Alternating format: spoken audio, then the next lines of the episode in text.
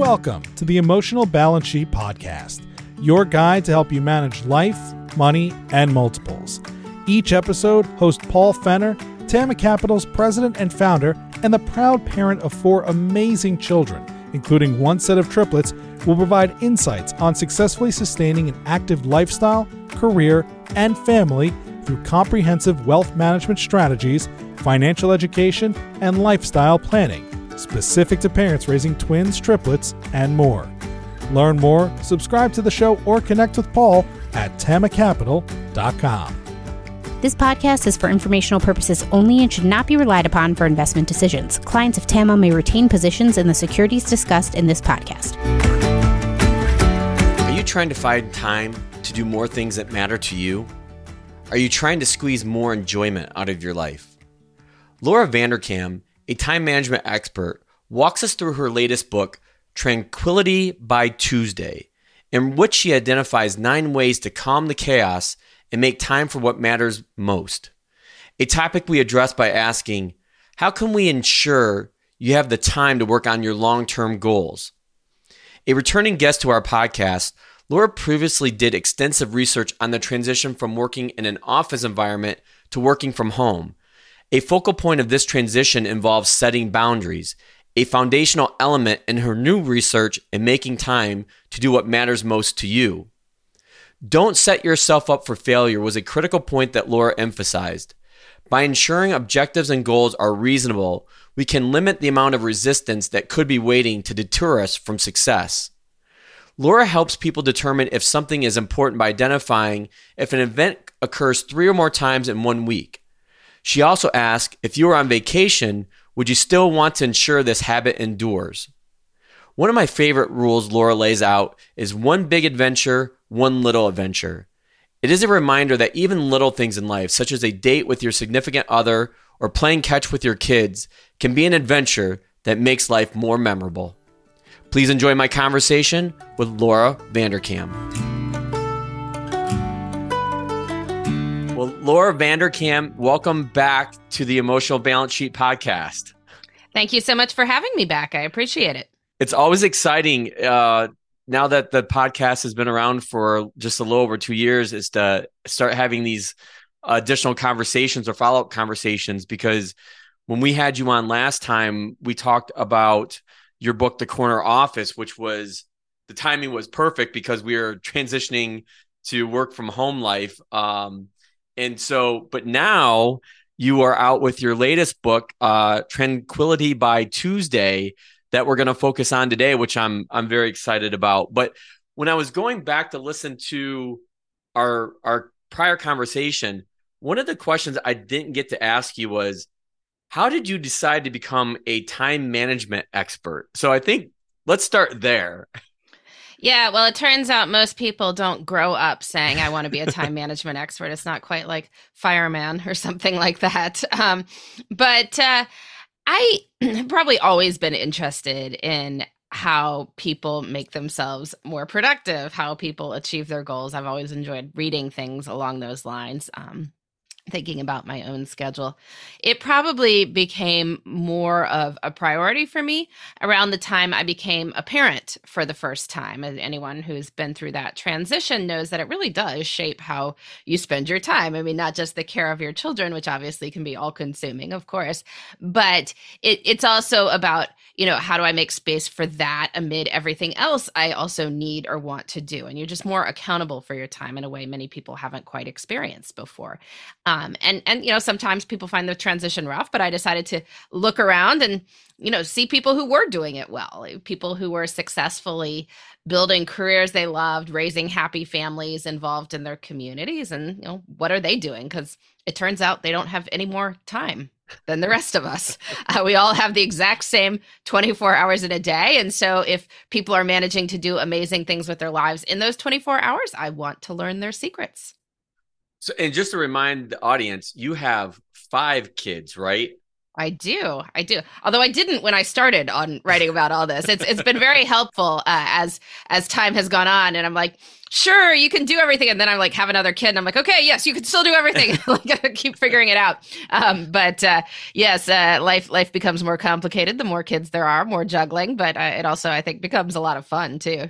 Yeah, and and that's one thing you you mentioned in your book too um is most people know about my situation where I have these triplets plus one and they're all clustered together. So they're about two years age apart, but only one grade apart. But yours are more spread out. And you notice that difficulty where like you have teenagers that want to, you know, go to bed late versus younger kids that need to go to bed early and how to how to strike that I square that circle, I guess. Yeah, we're we're aware of a lot of the hours of a day in this house. Um, you know, there's there are quiet hours when everyone should be down, and usually there are, but there probably are, are fewer of them than than I might like. Um, but yeah, we have we have kids ranging from uh, 15 to two. Um, and and so you're getting all sorts of experiences together. We're uh, you know signing a kid up for driver's training and potty training and other ones. So we really got got both ends of the spectrum. I don't know if that's if that would if that's like more or a, a, bigger challenge or compared to my own situation because everybody whenever i say triplets everybody like gas like oh my god like how do you do that but i think i think obviously there's pro there everything's every situation is different where your situation there's probably things that are easier and harder just like in my situation there are things easier and harder. So yeah i mean who I, I think the in parenthood, we don't want to play the game of whose life is harder. I think right.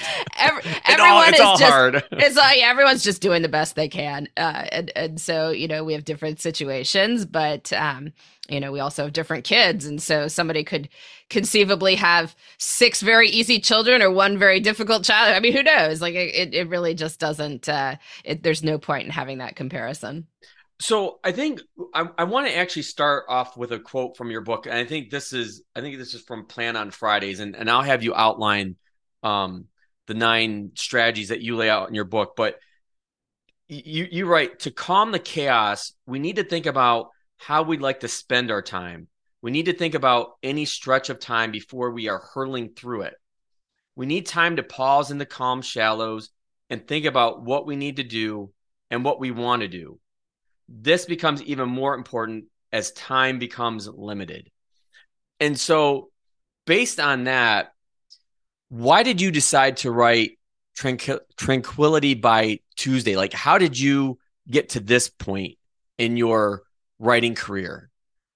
Yeah, well, Tranquility by Tuesday arose out of uh, an observation I've made a couple years ago, which is you know, I've had thousands of people track their time for me, share their schedules with me. Many of them ask for advice. And I realized that I was often giving the same advice, right? That even those people's lives are incredibly different, I could hone the suggestions I was giving people down into certain categories and, and certain things within those categories. Um, and, and so I decided to come up with these nine rules. You know, these are the things that I was telling people to do most often um, when they were coming to me for scheduling advice. And since I write time management, you know, self help for extremely busy people, I really don't want to just be like, yeah, here's some ideas. See, see what you think. um, so I decided to try them out I had 150 people learn the rules. Each week they would learn a new rule for nine weeks. I could ask them various questions about how they plan to implement the rule in their lives, how it went. A week later, I measured them on various dimensions of time satisfaction over the course of these nine weeks uh, and learned that the people who, you know, attempted to put these rules into their lives did, in fact, see their time satisfaction levels rise to a very significant degree. Um, and, and so that was pretty cool to see that, you know, this it did you know prove helpful in people's lives and and also that they were willing to share their observations of you know how it worked like what what it is like to put these rules into a regular busy life. Uh, and so the bulk of tranquility by tuesday is those people's observations. And that was a i think that was one of the interesting things like when you first start reading the book is that this is this is actually based on people's experience like these 150 people that you just mentioned. So my question around that is how did where did the 150 people come from? Yeah, well, I mean, they they had to be in my universe somehow, um, because obviously, you know, to get into a study like this, I had to either know of them or they had to know of me. I, so, you know, I sent out emails to my lists. I posted on, you know, social media, on my websites. I, you know, recruited broadly, like asked people to, you know, tell their friends and everything like that. Um, you know, so demographically, I know most of the people were in the same group of people who tend to read my books namely you know people who are in what i call the busy years where they are building careers they are raising families at the same time. So the majority of the people who did the survey um, worked full-time for pay. Um, the majority had kids under age 18 at home. Um, and and so yeah they they were living these lives where a lot of their time is spoken for. They have a lot of responsibilities. Um, i suspect they're all fairly you know, competent, put together people and that they are managing to do this project for nine weeks and, and stick with it and, and, you know, answer the questions and all that.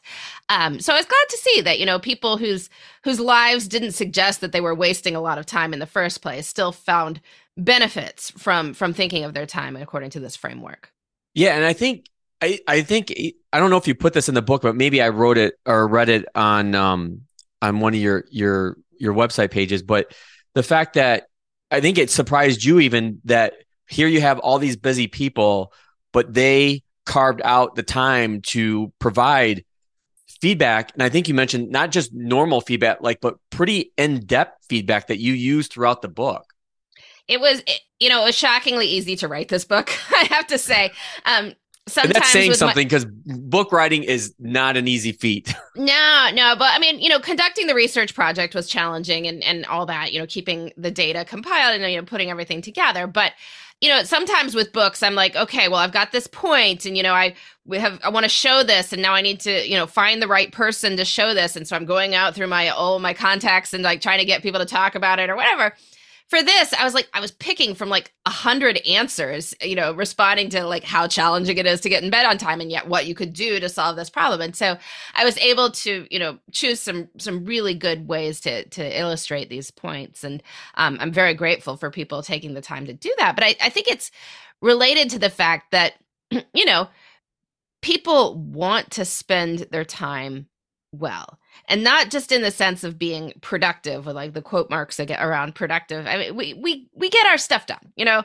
We mm-hmm. we these people stuck with this project. They're they're the sort of people who make their deadlines at work. They get their families where they need to go at about the time they need to be there but they want to enjoy life more and that is what i was asking people to do right? That's what i was asking people to figure out how you can put things into your life that you are genuinely looking forward to um, how you can change the experience of your leisure time to be more rejuvenating, um, how you can leave space in your life so you're not feeling like you're constantly frantic, uh, things like this. And I, I, think people enjoyed reflecting on those matters. So I that that was actually a good lead into my my next question because you often stress this point of thinking strategically about uh, time. So can you can you elaborate a little bit more on what you mean by this, and then more importantly, how do you how do you do it? Like, how do you strategically think about your time? Well, I'm, and in general, my my goal is always to help people find more time for what matters and to spend less time on what isn't important to them, whatever that happens to be. Um, I think a lot of us sort of just go through time doing whatever is in front of us, right? You know, whatever is most urgent in the moment. Um, you know, would we look forward and we plan? We're thinking about what's happening. You know, we know the landscape in terms of if you have a conference next week, you are aware of that fact, right? Like it's just, you know, people people are forgot that element of it. But it's a little bit different to say like, well, what are my long-term goals and how can I make progress toward those?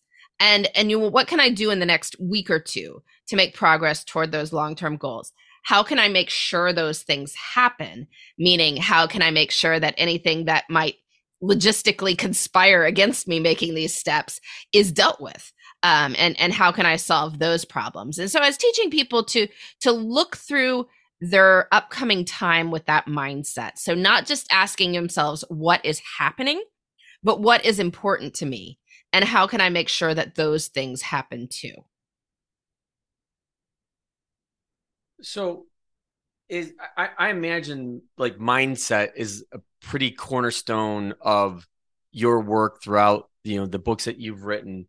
Um, I know I've I've read a lot on mindset. Um, Carol Dweck, who's like I don't know if you call her the godmother of of, of mindsets from from Stanford, but what what new ideas have you learned about how to change your mindset? Kind of like piggybacking off of that last point, like how what have you learned that that's that you have found to be helpful for people to decide okay i'm actually going to make the time to to work on this long-term goal rather than getting sucked into just what's in front of me right now? Well, I think one of the best things you can do is to make sure that any of the steps you are taking toward that goal are reasonable and don't res- inspire a whole lot of resistance. I think where people go awry is they set these big goals. I mean, you know, in all the literature, people get excited about the the big, hairy, audacious goals or whatever it yeah. is. And I'm not saying there's not a place for that. I mean, it can be very inspiring. I, I agree, but what you are doing to achieve those big goals in any given day needs to be doable or any given week. It needs to be doable. And by doable, I mean it needs to fit with your life as your life is now. And and so people often have this idea of the future that future them will have fewer conflicts, future them will have more energy, future them will, you know, have solved various problems that current us is just, you know, really wrestling with at the moment. And and so you see this of like, you know, people like, well, in my New Year's resolution, I'm going to go to the gym for an hour every day after work. I'm like, well, why don't you go tonight for an hour after work? I'm like, well, I can't tonight because of this. Like, well, why are you going to be different on January 3rd than you are today? And if you don't want to go today, you're not going to want to go then either. Like you're setting yourself up for failure if that is what you are aiming for. If you assume that you are going to be the exact same person in the future as you are now, then you can make rational decisions about what you could do. And you can do amazing things in the long run, but it has to be things that you are willing to do in small amounts currently. Um, one of the tranquility by Tuesday rules is even sort of getting at this idea. It's uh, rule number four is three times a week as a habit. Um, and a lot of times when people think they want to, you know, adopt something new in their life or they want to scale something up that they have, they're like, well, I should do it every day. And, and right there we have a problem because almost nobody does something every single day. Like people who work full time are like, well, I go to work every day. No, you don't. Most people have two days a week that they don't go to work, right? And those are real days. Like they really count. And yet we think of this as every day when it's only five days a week. And and and so, you know, I think in general, things can be an important part of your life if they happen three times a week. And often three times a week is far more reasonable than attempting to do something daily. So we're not saying I'm going to exercise every single day, like in terms of a full formal workout. Maybe it's like I'm going to run for at least 20 minutes three times a week. Now, can that happen? Well, that that may have a better chance of happening. Um, it helps to think like, would I do this habit if I was on vacation? Would Ooh, I do this that's a habit good one. if I had a very busy week at work? Would I do this habit if I was traveling for work? You know, would I do th- the vacation one? I think is really critical. Um, I I wrote a piece a while ago uh, saying like that's the question you should ask about any given habit to see if it's going to stick, because that means you're you're looking for ways to do it. You're not looking for ways to get out of it. I was I was on a cruise a few years ago. Um, and and the opening sort of when the the cruise director is giving his little spiel on the stage and he was you know there to explain like the stuff about the ship but he was also saying oh well you know and we have great food here and everyone's diets are now kicked to the curb and he does this huge thing with his foot kicking up in the air and everyone goes woohoo you know everyone in the audience and I was thinking of this. I'm like, that's fascinating. Like, because why, you know, I presumably people have, you know, goals and desires about healthy eating. And so why are they excited about not following those on a vacation? And in fact, I would say, like, in some cases, you know, one of the big appeals of a cruise ship people think is like, oh, you know, it's, all you can every all, all you can food. eat. Oh, it's great. All you can yeah. eat. You know, I, I, don't have to follow any of the diet rules. It's like, well, they clearly don't really want to follow the rules because you're looking for ways to get out of it as opposed to ways to stay with it. And and you know, I don't care what anyone eats, and you can you know eat whatever you want on a cruise ship. Like I don't care. Like I'm not you know judging people for this. I'm just saying like, well if you're going to adopt a habit, think, well, would would I do this on a cruise ship? And there are habits that people do, like people brush their teeth. I am sure that the vast majority of us brought our toothbrushes on that cruise ship. And we would have found it weird if the cruise director had been sitting there saying, and now that you're on the ship, you don't have to brush your teeth at all. Like oral hygiene is kicked to the curb. like, you know, he wouldn't have said that, like, because it doesn't inspire any resistance, right? So it, it, we want habits that are more like that. So, so sometimes these, this resistance can work for us or against us then. Is that? Well, I think you need to figure out, you know, if you're setting yourself daily or a couple times a week steps that inspire a lot of resistance, it's going to be very, very hard to stick with something. Over the long if, term, it will it will wear you down. It will wear you down. and okay. things will happen in your life that will make it very challenging for for you to do it. But if you can come up with things that are more doable in the short term or that you don't feel resistance to doing right now, then probably you will be able to stick with those. And if you choose them wisely, you can do kind of big projects. I mean, uh, just as an example, I do a yearly reading challenge.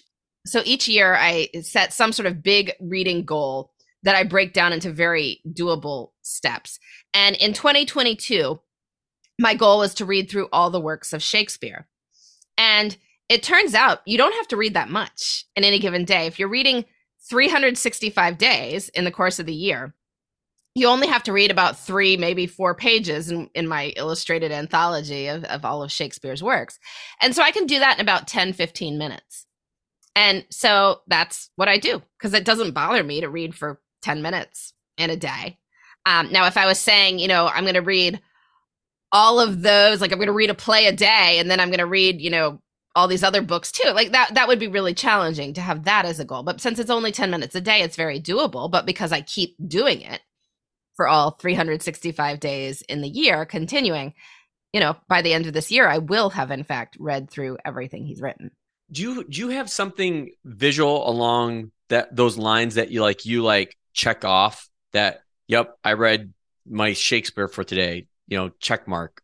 Sometimes i do um you know sometimes if i think i will forget i'll put it in my planner for the day. So you know i call it my rituals. I do a couple things every day um and that, that's one of them but, you know, at this point, it it's not something I'm going to forget very easily because it's, you know, I do it every single day. So, you know, it's like, did I brush my teeth this morning? Check it off. Um, right. You know, no, I know with, with, with, with some research I've, I've read that that visual cue, like you see that check mark like every day, like you don't want to break that streak. I know Dan Pink is a big uh, proponent of the, a proponent of this. I think that's probably when I first learned it, but um, like having that visual re like reinforces that okay well i didn't i didn't get my reading done today so i i'm going to do it like right now or later tonight or something like that because the the the feeling of of missing you know far outweighs the feeling of actually getting it done to a certain degree hmm.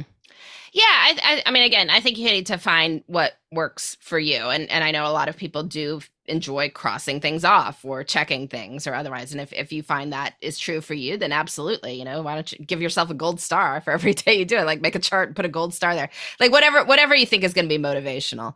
Um, but ideally, you're also choosing something that you enjoy doing on its own, right? Right. So there's less that that's where like having less resistance works for mm-hmm. you. Yeah. Yeah that that's one of the I think interesting points I think about all your work that I've read is that as much as you know, you may people may want this like one size fits all um, advice or plan. It it really doesn't. It's it's no different than how we treat or raise each of our kids. Even like i get the question all the time triplets well they must all be the same. No they're individual people. Um, but it, but I think with with your work, you you make that a point, but you you constantly throw out additional options for people. But with that underlying foundation, like if this if this doesn't work for you, try this. If this doesn't work, try that.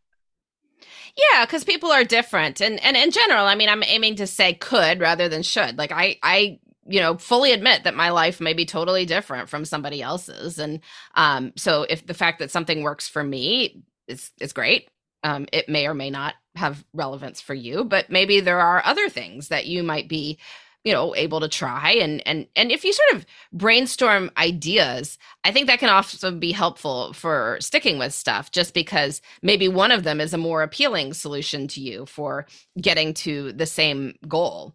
Um and and so you should figure out well what what is that? And and you know if you have a list then you can rate them on how appealing one is and the others and don't do something that seems unappealing because you won't stick with it but if it is appealing then you just might so if we dive into a few of the details of the book, um, I don't know if it would be because I want people to read the book because that's where that's that's how they're going to really take out the nuggets from this. So we'll we'll definitely have a link in the show notes to to where to purchase the book.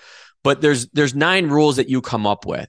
So, and I and I know I was on a webinar with you before where I think somebody asked you like, "What's your favorite rule?" It's like, well, that's like picking like who's my favorite child. I, I can't do that. So I think what what are what would be like two or three rules of the nine that you want the audience to know about? Yeah, well, I'll just list a couple that um, I think you know people could start doing fairly quickly. Um, one is to yourself a bedtime. Uh, so it's this is rule number one for the simple reason that life is more doable when you are getting enough sleep. And it turns out, in fact, that most people are getting enough sleep from a quantitative perspective over longer periods of time because um, most of us have a fairly strong sleep set point that our body's going to, to aim for but the problem is we tend to overshoot or undershoot that number in any given night um, you know you know how this is like early in the week people are up late and then you have to get up early for school and work and things like this. And then you know as the week goes on you're making up that sleep debt. So you wind up crashing on the couch in front of the tv or sleeping through your alarm or hitting snooze. And then you sleep in on weekends and then you can't fall asleep at you know, a reasonable time at night. And so then it starts all over with the cycle. Um, it, it's so much better to get the amount of sleep you need every single night. And even on since, weekends even on weekends, right? Like the right amount, whatever the amount is you need, which you have to figure out for yourself. Like most adults, it's going to be between seven and eight hours a day. Um, but you know, some people are a little bit different than that, one way or the other. So good to know this about yourself. It's a something you can determine if you track your time for a week or two. Like, where am I roughly aiming for? Um, get whatever that number is. Try to get that every single night. And many adults can't wildly change the number that when they wake up in the morning. I mean, you have to get up for work or get up to, you know, for your household responsibilities. So the number that can change is what time you go to bed the night before. So in it's my math. case, uh, it's math. It's just math. It is not a statement of what kind of person you are. It is not anything else like that. It is just math. I generally need to be up around 6:30 in the morning. Um, I need 7.4 hours of sleep. So my bedtime is at roughly 11 p.m. And that is what I aim for every night. And I don't always hit it. I mean, I am a grown up. If I want to stay up late, I can. If I have a good reason, it's okay to stay up late. Um, but if I don't have a good reason, knowing that that is the time nudges me to make a decision and hopefully get into bed by a time that is pretty close to that. And yeah, when I do that night after night, I mean it's it's pretty amazing. I if I've been doing it consistently and then I go to bed at 11 p.m. on Friday night, I will literally wake up at 6:24 a.m. because that's 7.4 hours. That yeah. is, you know, what I'm what I'm doing. Eh, you know, it's it's really uncanny. Um but when people did this in the project, their their energy levels rose significantly. The proportion of people who said they were getting enough sleep to handle their responsibilities rose by a quarter um, over nine weeks. Uh, so that was the first one. Sorry, I won't talk that long about. All oh no, no, and that was that was. I was hoping you were going to talk about that because that one is like especially right now near and dear to my heart because I'm I've I've read your work on this. I've read other people's work on this. Like everybody knows how important sleep is, but one of the things that I'm struggling with is like I need that eight, seven to eight hours of sleep as well, but I'm not getting like quality sleep like during the middle of the night. So mm. I'm working with my doctor on yeah. okay, well, there's got to be something else going on there that you know you're not you know you're you're too amped up by the time you you you're going to bed. I know you mentioned a couple like you know sh- cool down or shut down routines um, as well in the book. So obviously I'm I'm working on those too. But um, so I'm I'm glad that you talked about that because to to me that that one touches home to me right now. Yeah. Well, and I'm just encouraging people to make sleep a priority. Like, cause it, you know, there Yeah. may be various things you can try and I, you know, think they'd be worth trying. Right. And, and, you know, some of them might be more appealing to people than others. I mean, you know, some, some couples, for instance, wind up sleeping separately. It turns out both of them sleep better when they do. And that doesn't mean you can't have a loving, intimate relationship, but it does mean that maybe, you know, once you've decided to sleep, you're not in the same place. Like that's Right. something people do. Or, you know, maybe it screens out of the room entirely. Maybe it's a different temperature when you're sleeping. Um, you know, there maybe it's the noises that are coming from outside. You need more white noise or something like that. I mean, there's just a million things you can try and it's it's worth doing because um, you know, sleep is absolutely foundational. Um, you know, another another thing people can can start doing, and and you know, like I said, I don't I don't have a favorite rule, but this is one that is, is near and dear to my heart, is to have one big adventure and one little adventure each week. And what this is about is about making life more memorable. A lot of adult life can become kind of the same day to day. You know, we have our routines, and routines are good because they make good choices automatic. But when too much routine stacks up, you you start losing months, weeks, years in, in these memory sinkholes. Like you can't remember where the time went because you didn't do anything memorable with it, right? Right. Um, so to to combat this, we set a goal of having one big adventure and one little adventure each week. A big adventure is something different, novel, interesting, out of the ordinary, memorable that takes like three to four hours. So think half a weekend day. A little adventure might be less than an hour. Uh, doable on your lunch break or weekday evening, just as long as it's something that is out of the ordinary. And I find that this is a really good rhythm because it's enough to make life feel different. Like it's not just, you know, that was another week like all other weeks. It's like, oh yeah, that's the week we went mini golfing and that's the week we went and tried the new gelato place and that's the week we went hiking in that state park. Like there's something to make the week feel different. But two adventures a week is not going to exhaust or bankrupt anyone. Like, you know, we're, we're, we're not saying every single day you need to be doing something. You know, if you have like five work days and, you know, you do one little adventure one evening of that, like four other days, you can come home, put your pajamas on the second you walk in the door and you're good, right? You're like hibernate. That's fine. But one, maybe just one, do something a little bit different. And that rhythm will, will make life feel far more exciting. um the one that that you you didn't mention that I absolutely live by is plan for Friday. Mm, okay. So I actually I've been doing this for a long time, eh, going even back to like my corporate days before I I started Tama, but even but now so more that I'm on my own entrepreneur, um, you know, try carving out. I was I almost slipped. I said trying to, but Mhm. carving out that time. And again, this is where you point out where you kind of lay out why Friday is a good day, especially like in the afternoon. But again, it goes back to everybody's different. Maybe Friday's not, you know, your day, maybe it's another day. But the whole point is to carve out 20 to 30 minutes, you know, every week to be able to get your mind wrapped around what you need to do next week or even the following week. And I think it kind of goes ties back to what you said earlier about um you know having these uh a, like a long-term goal or objective and you're needing to do a little bit of that every day, may not every day but every week per se. And if you're not putting that on your to-do list or however you manage your time the the odds are you're not going to do it. You're not going to follow up with it. And so that to me was is like again something that's easy for people to be able to use like right away from from reading the book Yeah. Well, and, and thank you for spelling it out for people. I, yes, plan on did i do Friday. a good job You did, you did. Plan on Friday is rule number two, um, which is, as you said, it's two parts, right? What the most important is to plan. I think everyone needs a designated weekly planning time, a time when you reflect on what is coming up in your life and what you wish to have coming up in your life, right? So not just what's Yes. happening, but what's important um, over ideally the next week or so. Um, I think Friday is, you know, doing this on Fridays kind of takes this rule to the next level because there's just a lot of upsides of doing it on Friday, you know, that you've been able to use all of Monday, right? If you plan on Monday morning, you can't use all of Monday. Um, Friday tends to be a time that people aren't doing a whole lot anyway. So you can repurpose what might be wasted time into some of your most productive weeks, minutes of the week. And it also allows you to relax and enjoy your weekend. Like if you work a Monday through Friday sort of job, you know, many times people get a little bit of trepidation going on Sunday, even if they enjoy what they do, because there's a lot of stuff waiting for them. They don't know what it is. They're feeling anxious about it. And that can kind of impact your ability to relax and enjoy yourself.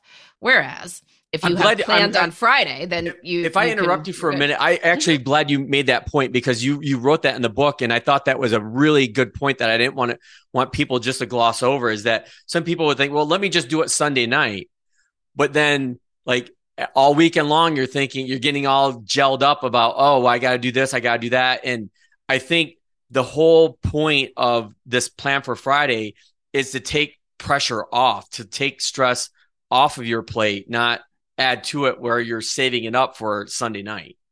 Yeah, I mean, and you know, Sunday night you you might not be able. I mean, you know, if you're having various adventures on Sunday, maybe you're not back until Right. until later. I mean, which you Good should. You should be using your your weekend time for fun stuff. And yeah, no, I, I always. uh I, you know, people spend a lot of time planning on Sunday, but then you haven't really had as much of your weekend. I, you know, usually there's some amount of time on Friday. For many people, this is a quieter day at work.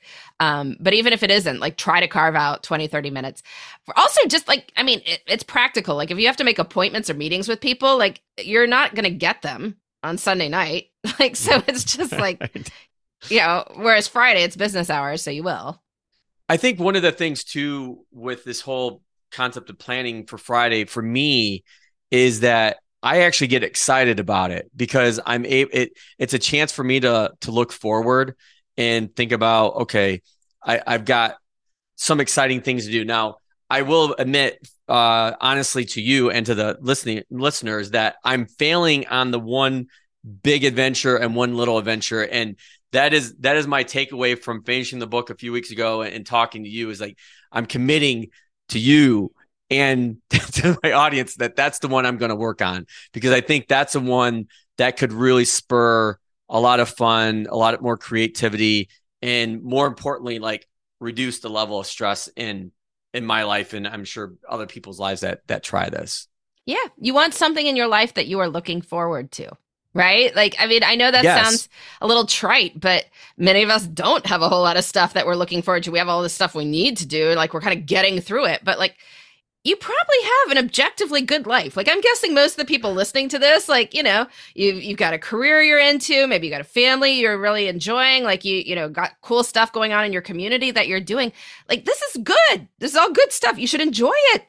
so like how can you make sure that you are like you're having stuff in your life that you're you're truly you know excited to be doing um, that you'll be happy to have done looking back on and, and planning in adventures is, is one way to make sure that happens Yeah, one of one of uh one of my uh mentors that I work with, Dennis Mosley Williams, who I've had on the, the show before that I've I've worked with for with I've worked with for a long time. We have this this idea as a wealth advisor. People don't necessarily think of of of a wealth advisor in this sort of frame. But what I one of my objectives in working with people is to help them lead a life less ordinary. Whatever that means to them is and it, it it's a strong tie now. I will always be able to tie this back to Laura Vanderkam, one big adventure, one little adventure. And and to help people define, you know, what that is. And if that's what I'm working to help people do, then that's that's I need to I need to walk the walk. yeah well there we go looking forward to some more good adventures from you we'll, we'll have to make sure those happen Yes. Um, so in kind of wrapping up the, the the book, are there any other I know that like when you launched the book, you put out a ton of guides uh, to the book. Can you walk us through what those are and how people are able to um, get those, uh, yeah well just come to my website and you can find them but Mhm. um which will be in the show notes? Yes, lauravanderkam.com.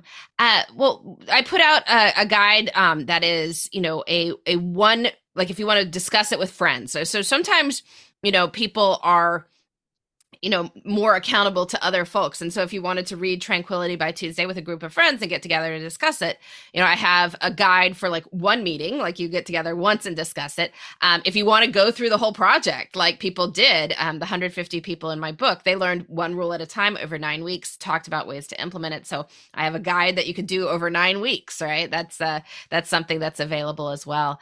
Um, I put out a little scorecard. Uh, if people go to my Instagram at lvanderkam, um, it's there on my saved story, so you can pull it there from there. But you can just circle which rules you've done this week, right? You know, if there's any that you haven't done this week, that's fine. But you know, sometimes it's helpful to keep track of our progress that way. That's the one I like the most because it's one page and it's got them all on there with a with a blurb about each one, and that that to me is is is my favorite. So excellent. Um, so usually uh, my last question that I ask everybody is what's the best thing about being a parent? But since you're part of the the two timer club now, um, and, and back on the show again, I had to, I, have, I had to think about something else. So, okay. Um, so this one is what is the best, what has been the best thing about writing this book? And, and just so our audience knows, this is num this is book number is it seven for you? Well, of my time management books, it's like book number six, roughly. Yes, okay. six, seven, somewhere in there.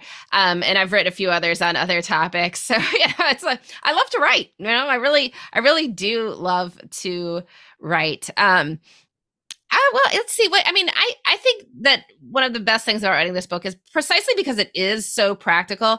I'm like holding myself to trying to do these rules, you know, myself. Of course, like I chose because I think they're good. Like I think they are the key to having a well ordered and fun life. Um, and so I'm doing a my own Tranquility by Tuesday scorecard every Monday on my blog. Um, I talk about all nine rules and how I did over the previous week on those nine rules and that's been that's been pretty cool to do that series and you know every week i can sort of talk about how the week went and you know sometimes I will do stuff just because I know it's the rule. Like, you know, if it's Sunday and I've only practiced the piano twice, I'm like, well, three times a week is a habit. I better get sit down and do it. Um, and it nudges me to take it more seriously. I know that I'm going to be practicing the piano three times a week. The other day, uh, we're recording this before Christmas, but I, uh, I ordered two books of Christmas carols, like to play on the piano. And they came and it made my practicing like much more exciting the other night. It's yeah. like, you know, I'm taking my fun seriously. And, and that's, you know, what I want people to do.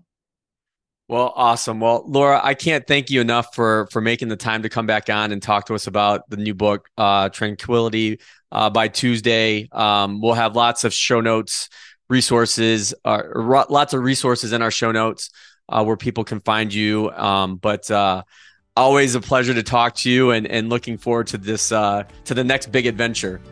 Excellent. Thanks so much for having me on. Thank you for listening to this episode of the Emotional Balance Sheet Podcast.